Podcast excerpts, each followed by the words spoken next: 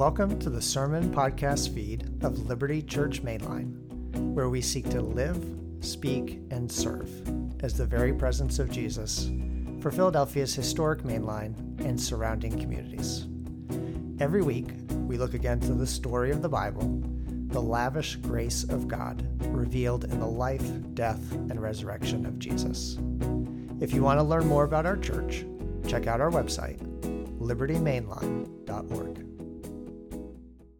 Um, our, so, our, our text this morning comes from Luke chapter 16, verses 19 to 31. It says this There was a rich man who was, clo- who was clothed in purple and fine linen, and who feasted, moreover, who desired to be fed. The rich man also died and was carried away by the angels to Abraham's side. The rich man also died and was buried. And in Hades, being in torment, he lifted up his eyes and saw Abraham far off and Lazarus at his side.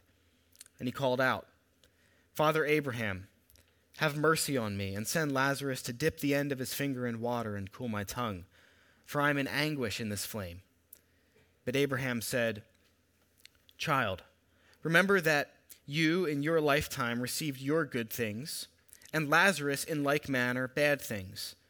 But now he is comforted here, and you are in anguish. And besides all this, between us and you is a great chasm, in order that those who would pass from here to you may not be able, and none may cross from there to us. And he said, Then I beg you, Father, to send him to my father's house. For I have five brothers, so that he may warn them, lest they also come into this place of torment. But Abraham said, they have Moses and the prophets. Let them hear them. And he said, No, Father Abraham, but if someone goes to them from the dead, then they will repent. And he said to him, If they do not hear Moses and the prophets, neither will they be convinced if someone should rise from the dead.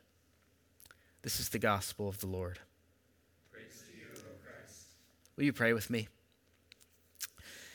Father, as we, um, as we study your word this morning, I ask that you would send your Spirit to illuminate our minds to the truth of your gospel.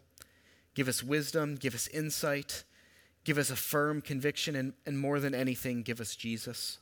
Show us our need and our dependency upon him. Show us his saving beauty. Show us his magnificent resurrection for us. It's in his name we pray. Amen.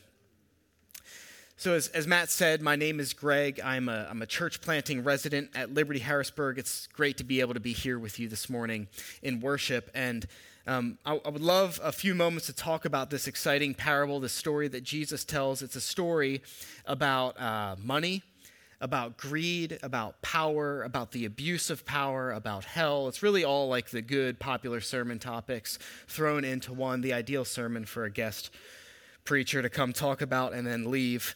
Um, but I, I, do believe that it has some really powerful things to say to us, particularly here in our cultural moment. This is a story ultimately about what happens when people who are obsessed with their own self love have that self love run rampant in their lives. It's about what happens when self love runs rampant. And so we're going to do three things this morning. First, we're going to look at self love in life. Second, self love in death. And then third, the solution to self love. So, self love in life, self love. Jesus begins the story by describing self love. Um, first, self love in life. Jesus begins the story by describing this rich man. So, look at verse 19 with me. While John linen, living sumptuously. That, that word sumptuously means that he feasts all the time. Now, purple in the ancient world was the most expensive color to produce because of the rare sea mussels that were used to create the color purple. Um, like ancient, if we read the book of Numbers, ancient rabbinical prayer shawls were requ- required to have just one strand of purple in them. And this man here is wearing an entire robe full of purple.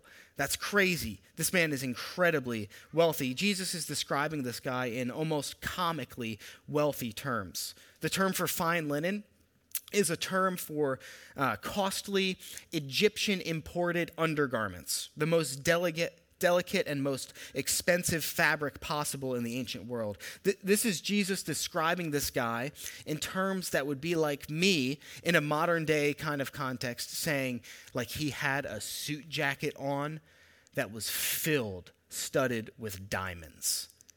He wore his boxer briefs, had were, were sewn with golden yarn. Like this guy is extra. He is superfluously wealthy. He is over the top wealthy. But where this rich man is described as absurdly wealthy, Lazarus, this beggar by the gate, is described as just the opposite.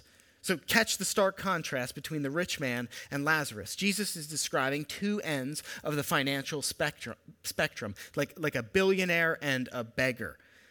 Look at the parallels Jesus draws. While the billionaire feasts every day, Lazarus longs to eat what falls from the rich man's table. While the rich man is covered in purple and fancy schmancy underwear, Lazarus is covered in ulcers and boils that the dogs come to lick. Yuck, right? Jesus is deliberately painting a picture here of the richest of the rich and the poorest of the poor. And he does so to illustrate the particular sin of the rich man. But what is the sin of the rich man? The sin of the rich man is not that he is wealthy. Being wealthy is not a sin. Jesus doesn't call him out for his wealth, and we shouldn't demonize wealth any more than we should glorify poverty. The passage doesn't say anything about the rich man abusing Lazarus or exploiting his workers or not tithing. No, in the story, Jesus never says the rich man actively harms other people at all. In fact, because this rich man was meant to be an illustration of the Pharisees that Jesus was speaking to, this rich man probably tithed. He was probably in good standing in his religious community. He likely gave a good bit of his money to help the poor. So, so it wasn't the sin of the rich man that he like hated Lazarus or abused him or spit on him or kicked him, even actively harmed him in any way. Rather, the sin of the rich man was not active but passive. It was that day by day Lazarus sat at the gate of the rich man, and day by day the rich man stepped over him, ignoring him, too blinded by his own self love to even see him. That was the sin of the rich man, a self love that had the rich man living in the warmth of luxury while Lazarus suffered and hungered outside his very door. Now, I want to do a little thought experiment with you. Um, right now, think of the name of one of the richest people in the world, at least a billionaire. Can you think of a name? Elon Musk, Jeff Bezos, Warren Buffett, Bill Gates, someone like that. Okay, now think of the name of one of the poorest people in the world, at least homeless. If you're like me, not many names come to mind. We live in a world where the kingdom of this world pushes at every turn the names of the wealthy and tries to get us at every turn to forget that the poor even exist. Now, now eyes back to the parable. Notice what Jesus does in the parable. He flips the script.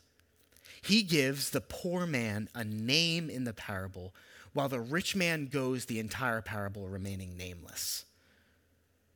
In fact, Lazarus is the only character in any parable that Jesus tells in the New Testament who has a name. Throughout the parables in the New Testament, we read of farmers, shepherds, rich men, widows, blue collar workers, judges, servants, and more. But only here in any of the parables does Jesus give anyone a name, and it's Lazarus. Lazarus isn't even the main character in this parable. He doesn't even have a speaking part. He doesn't say a sentence in the entire parable. He's not the main character. The rich man is. The main character is him. He who is in he who this parable is about is the rich man, and yet Jesus calls Lazarus by name while the rich man remains nameless. Why do you think that is? I think it's probably because Jesus wants to remind us that his kingdom doesn't operate like the kingdom of this world. Those with influence and fame in our world today are not necessarily those who hold influence and fame in the kingdom of Jesus. The rich man, for all his fancy living, lavish lifestyle, and expensive underwear, is nobody in the kingdom of God. While Lazarus, the ulcer covered beggar at the gate, is carried by angels and seated with Abraham. Which means a few things. It means, first, that if you're here this morning and you feel like a Lazarus, like this world has passed you by, like you're an outcast, like you've been forgotten or stepped over by the kingdom of this world. It means that no, matter, no matter how many people don't know your name, your Savior in heaven does. He knows the name of Lazarus and names him in the parable, and he knows your name and loves you and cares about you. It, it also means that we should take a warning from the rich man and beware of self love. Beware of trying to be impressive in this life. Beware of making a name for yourself or trying to leave a legacy. Beware of buying into the American dream's definition of success. Beware of what version of the good life you buy into. Those who have achieved success, fame, and admiration in this life have often forfeited it in eternity. What Jesus is saying in this parable is something that is, well, if you're like me, it's absolutely terrifying. Namely, that our attitude toward the poor in this life reveals something about the state of our soul and our eternal destiny. And again, if you're like me, I'm not an expert in many things, but I'm a professional I'm extremely adept at coming up with all sorts of like theological rationale, pious sounding justifications, and spiritually veiled excuses for ignoring some of Jesus' most straightforward and basic commands about how I ought to use my money and treat the poor. One of the clearest ways to tell if you're following Jesus is to look at your budget. Where we spend our money reveals our heart's greatest loves. Right? From the overflow of the heart, the wallet spends. So, what do you spend your money on? I'm not here to berate you about that. That's Matt's job. But what do you spend your money on? There is no better indicator of what you love than what you spend your money on when you have a little bit extra. This rich man loves himself more than he loves God, and so every day he steps over Lazarus and feasts while Lazarus starves. That's self love in life. Let's take a look now at self love and death. As Jesus continues this parable, both these men die. Lazarus is carried away by angels to Abraham's side or Abraham's bosom. This is a way of describing the heaven that exists now, which is temporary until the resurrection. And the rich man is sent to Hades, which is the Jewish underworld. And now, this is a parable, right? And so Jesus' descriptions of what Hades is like are likely uh, metaphorical. Hades is probably not a physical place with literal flames that burn your literal flesh, um, nor is there like a literal chasm across which you can like call out and talk to the people on, on the other side. Jesus adds features and uses literary devices to communicate true realities about the afterlife, but it is a parable. It's not a literal description of what Hades is like. What these things do tell us about Hades is that it is a terrible place of agony from which there is no escape. Now, um, if you're like me, and I'll admit this, like, like anybody, I am troubled by the idea of hell. It bothers me. I haven't come up with a, a fitting solution to it all, and it still is, is a hard piece of the puzzle to fit into like my Christian life. Agony for all of eternity with no hope of escape honestly sounds a bit harsh and over the top. But often I think that we mischaracterize hell as like a, a, lake of fire where Satan and his minions just torment people endlessly for ages. And these people want to escape, but they can't. A sort of eternal Guantanamo Bay full of repentant people. Um, like an, an infinite human barbecue pit. But, but that's not the Bible's idea of hell. The Bible does think hell is a very real place, but it's not an underground torture chamber run by Satan, and it's not filled with repentant people who want out. In fact, notice this. Look, look, at the text. The rich man doesn't even want to escape. The rich man is in agony, yes, but he's far from repentance. He begs for water to cool his tongue, but he doesn't ask to come sit by Abraham's side with Lazarus. The rich man never asks even to leave Hades because I think he doesn't want to. Hell is less of a dungeon that God locks from the outside and more of a world that we create for ourselves that we lock from the inside. Hell is not a place where our freedom is taken away, it's a place where our freedom is given to the uttermost. The people in hell experience freedom to the uttermost. They finally get freedom to be and act as their deepest desires really want. That is hell. Hell is about freedom from God. It's about God giving the people the freedom to sin and live in the self love that they want to. So C.S. Lewis writes about this and he says, There are only two kinds of people in the end those who say to God, Thy will be done, and those to whom God says, Thy will be done. Right? Hell is a place where God eternally says to the people who are in it, Fine, you know best. Go and live how you please.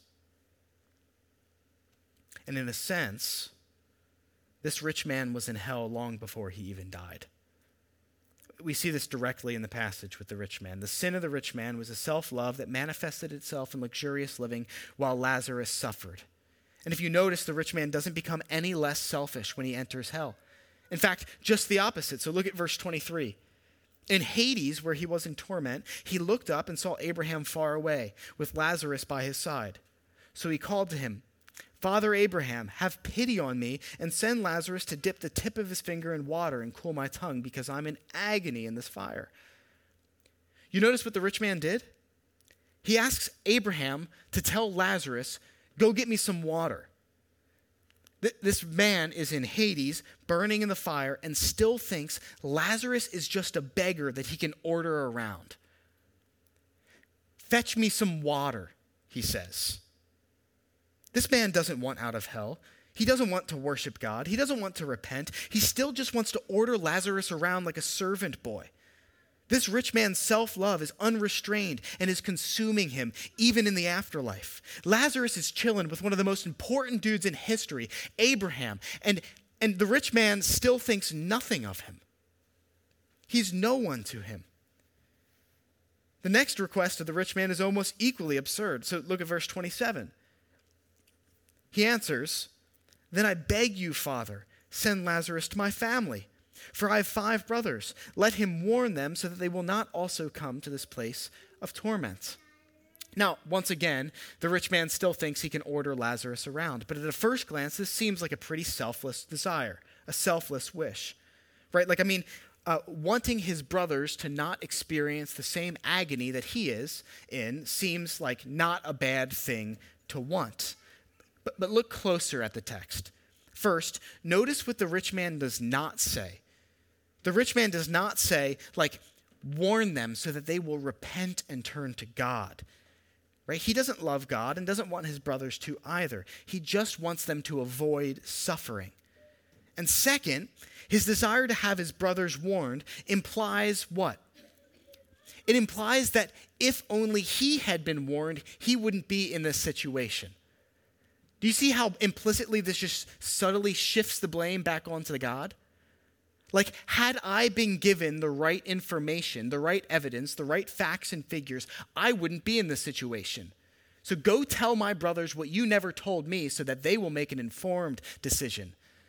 Because the fault is God's, not mine, that I wasn't properly informed. And how does Abraham respond to this accusation? He, he responds like any person who knows their Bibles. He says in verse 29 They have Moses and the prophets. Let them listen to them. The phrase Moses and the prophets was an idiom for the entire Old Testament. Essentially, Abraham responds and says to the rich man, like, you and they have all the evidence you need in the Word of God. Now, this doesn't satisfy the rich man, so he makes an even further excuse. In verse 30, he says, No, Father Abraham. But if someone from the dead goes to them, they'll repent. Abraham said to him, if they do not listen to Moses and the prophets, they will not even be convinced if someone rises from the dead.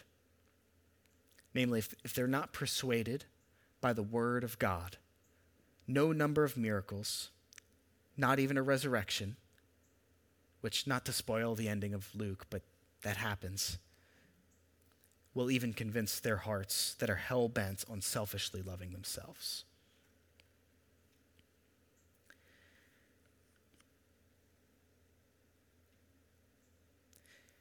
Now, maybe you're hearing this parable, and once again you feel like Lazarus. More like Lazarus than the rich man. Stepped over, stepped on by a million different people that don't even seem to see you. What I believe that Jesus wants to tell you through this parable this morning is this that no matter how invisible you may seem to the world, you are not to the God who created it. That the God who created the world, Jesus Christ, longs to give you purpose, meaning, and fulfillment even now. The King of the universe sees you, knows your name, and wants to give you significance, and he loves you. And so if you are like Lazarus this morning, look to Jesus. Maybe you're more like the rich man in the parable than Lazarus. Maybe your life is marked more by stepping over those who have less than you do than it is by being stepped over. To you, I think Jesus wants to say this and give you uh, gently this warning. If you want to know the state of your soul, you need to look no further than your attitude towards those poorer than you. If you want to know the state of your soul, you need to look no fo- further than your attitude toward those poorer than you. Now, it'd be easy for me to end this sermon and say something like, Now go be better at loving the poor. Don't be like the rich man, but be like Jesus commands. But if I did that, I don't think it would work. Like, I don't think fear of hell is a strong enough motivator to get us to actually love the poor in the way that Jesus wants us to. I don't think fear, man, that if we're just warned, we'll act differently, that all we need is the right motivation, a spiritualized TED talk, and now we can go love the poor better. I think we need something more powerful. Right? The only thing that is going to truly change our hearts and enable us to love our neighbors well, I believe, is looking once again at Jesus. So, whether you are Lazarus or the rich man, this first step this morning is the same. Look to Jesus. The Jesus who left the glories of heaven and came to earth. M- much less like the billionaire and more like the beggar. Not as a rich man, but as a homeless refugee child. The God of the universe was, like Lazarus and like many of us, stepped over every day by the religious PhDs of his time. He was forsaken by his friends and his family. He died a criminal's death on a cross. This is the rabbi who we follow, who left the glories of heaven to come identify with us, the lowly. And we will never be able to love our neighbors well until we grasp, first and foremost, just how much we have been loved by Him, the King of the universe, who left His home in glory and came to reside among us, the lowly. So, church, may you go out into the world this week with the confidence that Jesus knows your name May you go out with a determination to follow Jesus and put every ounce of your own self love to death. And may you go trusting that as you do, the God of the ages, through Jesus Christ, is with you every step of the way. Will you pray with me?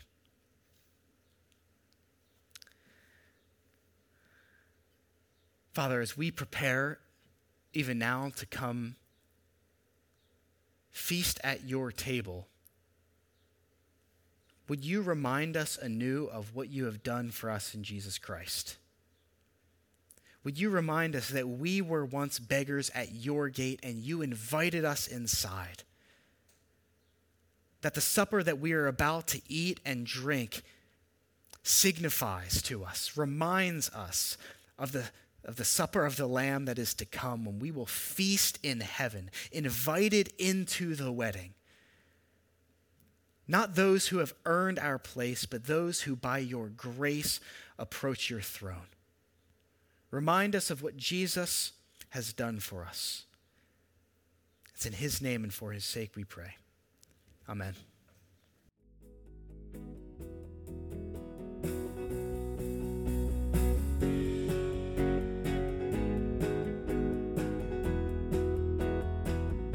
Hey, thanks for listening. We hope that either through or in spite of the human messenger, you heard the gracious invitation of God to the abundant life of love and service found in the transforming person and work of Jesus. If you've been encouraged by this podcast, please take a moment to rate, review, or subscribe. And if you'd like to learn more about our church, check us out at libertymainline.org.